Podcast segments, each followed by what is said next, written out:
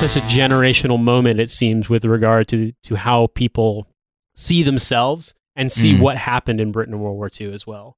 Yeah, because it's it's become like it's it's sort of not remembered as a parody in the same way. It's kind of become remembered as this sort of like jolly hockey stick spirit of the British Home Guard who would have resisted the Hitler to the end. And it's like that's not what the show is about. The show is about how fucking stupid they are. Yeah, it's weird. I mean, people don't. It was didn't run anywhere near as long, obviously, but people don't, you know, reinterpret World War One because of the fourth season of Blackadder being about World War One. no. It just to maybe it informs people's mental, you know, visual perception of what they think the war was like. But the whole thing is obviously a huge farce. Like that's that's the point. Uh, it certainly doesn't make people turn around and say, "Oh, I'm I'm I'm re-envisioning this patriotic success Mm. because of you know Captain Blackadder and Private Baldric and stuff like that." Yeah, yeah, yeah. But Dad's Army weirdly has kind of become the thing that people I don't know they that they think of that and Dunkirk and the Blitz, but like Dunkirk was nearly a disaster that was saved by, as Milo has famously pointed out, blokes who fish, and the Blitz was a fucking massacre. So it's Yeah. weird. Yeah, and it's it's funny how people that people remember these events in this kind of like weird, like sort of mysterious mists of time way. Like, oh well, you know, did in the Blitz, in the Blitz, everyone did as they were told, and it's like, no, they fucking didn't. they didn't. The government tried to put people in really insufficient bomb shelters or have them shelter at home. And it was through like massive unrest with people basically forcing the government to allow them to take shelter in the tube uh, because that was safer than the shit the government had built. Um, I, the extent to which, yeah, it's a misremembering, but I feel like what's important in bringing this up is that maybe if you're online, you'll perceive this, but certainly I feel like unless you live here, it's hard to understand how much in British media and popular culture the notion of the Blitz spirit and the Dunkirk spirit get invoked. Even though, as we Yeah, said yeah, before, yeah. there are very, very few people left alive who have any real adult memory of that. My grandmother is still alive. She's in her late 80s. She was a child in the Norwich Blitz, which was in 1941, I think, or 42. Hmm. The London Blitz was primarily in the in 1940. 1940. Yeah, So, like you think about like like I said, my grandmother is almost 90. yeah, She's still alive. She was six years old in the Norwich Blitz. Yeah. My grandmother's ninety two, and she remembers the Blitz pretty well. She would like sleep in the tube station and stuff, and then eventually she got evacuated to the countryside, uh, which the countryside then was Luton.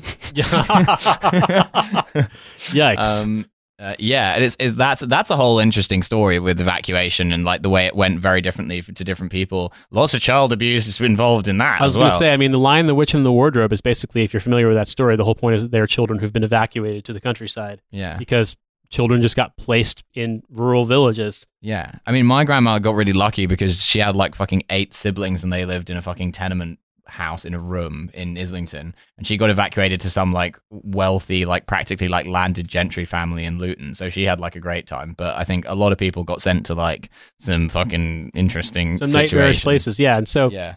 so weirdly, this this huge generational trauma in which the government, the country, was basically face, facing hostile occupation. A significant chunk of people in the country were actually pretty pro-Nazi, and instead, it's gotten mis- misremembered, deliber- deliberately misremembered, or re-remembered as this grand old thing that brought everyone together. Which, I mean, Yeah. we are now dealing with the weird byproducts of that. Yeah, the boomers who were raised by the PTSD generation, um, and also inhaled a lot of leaded petrol fumes. They did, in fact. Um, but yeah, in conclusion about Dad's Army, actually a good show, and it's like very much like quite a good satire of a certain kind of British worldview that like you know the your sort of boomer dad is just gonna like solve Hitler on his own. Um, and so I would definitely recommend that if you've not seen it, it's worth checking. I think there's like lots of old episodes on YouTube. Yeah. Um, it's, it's like genuinely a well-made show that's like actually funny. And famously, the song in the beginning is not a real World War II patriotic song, but it's so cloying and bad that you could be fooled into thinking that it is actually real. Yeah, yeah, it was made especially for it's like the, the lyrics to which are "Who do you think you're kidding, Mister Hitler?" Yeah. Um, uh, yeah, the, the, a, a believable British World War II song, along with what was it? I, I'm trying to work out now if the uh, if the Hitler has only got one ball song was actually a real World War II song. If that's a later interpolation, but that is a great. Uh, yeah, uh, Hitler has only got one ball. Uh, uh, Himmler has got something similar, and poor Goebbels has no balls at all. I will only say, though, that when you think about two world wars and one World Cup, the way that this stuff gets reframed into popular culture, like it is definitely a thing people are still fucking dealing with. Uh, we're constantly being reminded of it here in this country. Another thing we're constantly being reminded of is, is weird cultural artifacts of things that uh, that you you don't necessarily know the history of. Like for example, both in the film Joker, which came out last year, and also if you've ever gone to a sporting event ever in America, you'll hear a song called "Rock and Roll Part 2 by a British artist named Gary Glitter. Ah, yes. Now we're back into nonce territory again. Weird how that happens. Yeah, I mean, I don't want to talk about Gary Glitter so much because he's kind of more boring because he kind of he he got into like nonce territory a bit later in life. Uh, but basically, he was like a big glam rock star of the 70s and 80s. Very famous, dressed in the way that glam rock stars do, i.e., mad. Um, and then he kind of in the late 2000s, actually no, as in the, as early as the late 90s, he got in trouble in the UK for child pornography, and then he got in trouble for basically underage prostitution stuff in Vietnam. Yeah, he was went to he was jail there for a imprisoned in. Vietnam, yeah, for a while. Uh, Yeah, and then he came back to Britain and he got in trouble again for something also kind of related. So, uh, yeah, he is, uh, yeah, definitely VAR decision nonce. Um, and like he was like a big pop star of that era, um, and a guy who was just like outwardly kind of like a weird dude. And so, there's sort of like a there's kind of a theme developing Yeah, yeah, here if yeah. we're to pull something out. Um, so to like to take us back to kind of like uh innocuous 1970s stuff. Um, we've got um Morecambe and Wise, which was that the first time you'd seen Morecambe was. and Wise? Yeah, Do you have a reaction from Morecambe and Wise? I mean, it just seemed like weird '70s vaudeville. I guess. I mean, like in a way that Yeah. I mean, I realize now from watching these things that you've sent me, all the stuff that that Mitchell and Webb look were parodying. Right. because some of that stuff, I mean, okay, it's objectively like absurd and funny in that regard if you watch it as an outsider. But then when you start to see how much of this is based on what TV was actually like in the 70s, then mm. you're like, man, this was all shit. This was really bad. Like, yeah. it's not They funny. were like still working it out as a format. And I mean, and Morecambe and Wise is some of the best of it. I mean, like Morecambe and Wise again is one of those shows that's like much beloved. Like they still show it at Christmas time, and like it's a whole like, and those guys became like real like elder statesmen of British television. But it, I think your description of it as like a vaudeville act is kind of right. Like it because a lot of British TV of that era, I would say, came out of like music hall culture from like the 40s, 50s. you should Um, talk about I don't really know that much about music hall stuff. So music halls. Um, well, I can talk about musicals. I don't know so much about music halls in the north, which I think were also a thing, but I'm not sure exactly what the tradition was there. Certainly, London music halls like the Hackney Empire and the Palladium and stuff like that were uh, kind of like sort of working class entertainment, I guess. Like uh, certainly like places that my grandparents would have gone.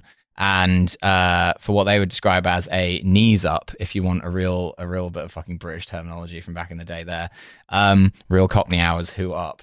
Um, so they would, and they were basically they were variety shows. So they would be hosted by like an MC who would kind of be something between just uh like just a host and a comedian. They would sort of tell some jokes and they would do some like riffs with the audience, but the acts would be like quite diverse. They'd have like singers, dancing acts, like magic acts, uh comedy acts. Like there could be like a whole it was like true variety and it was just sort of purely seen as like just kind of like go and be entertained by this mi- mixed bag of entertainment.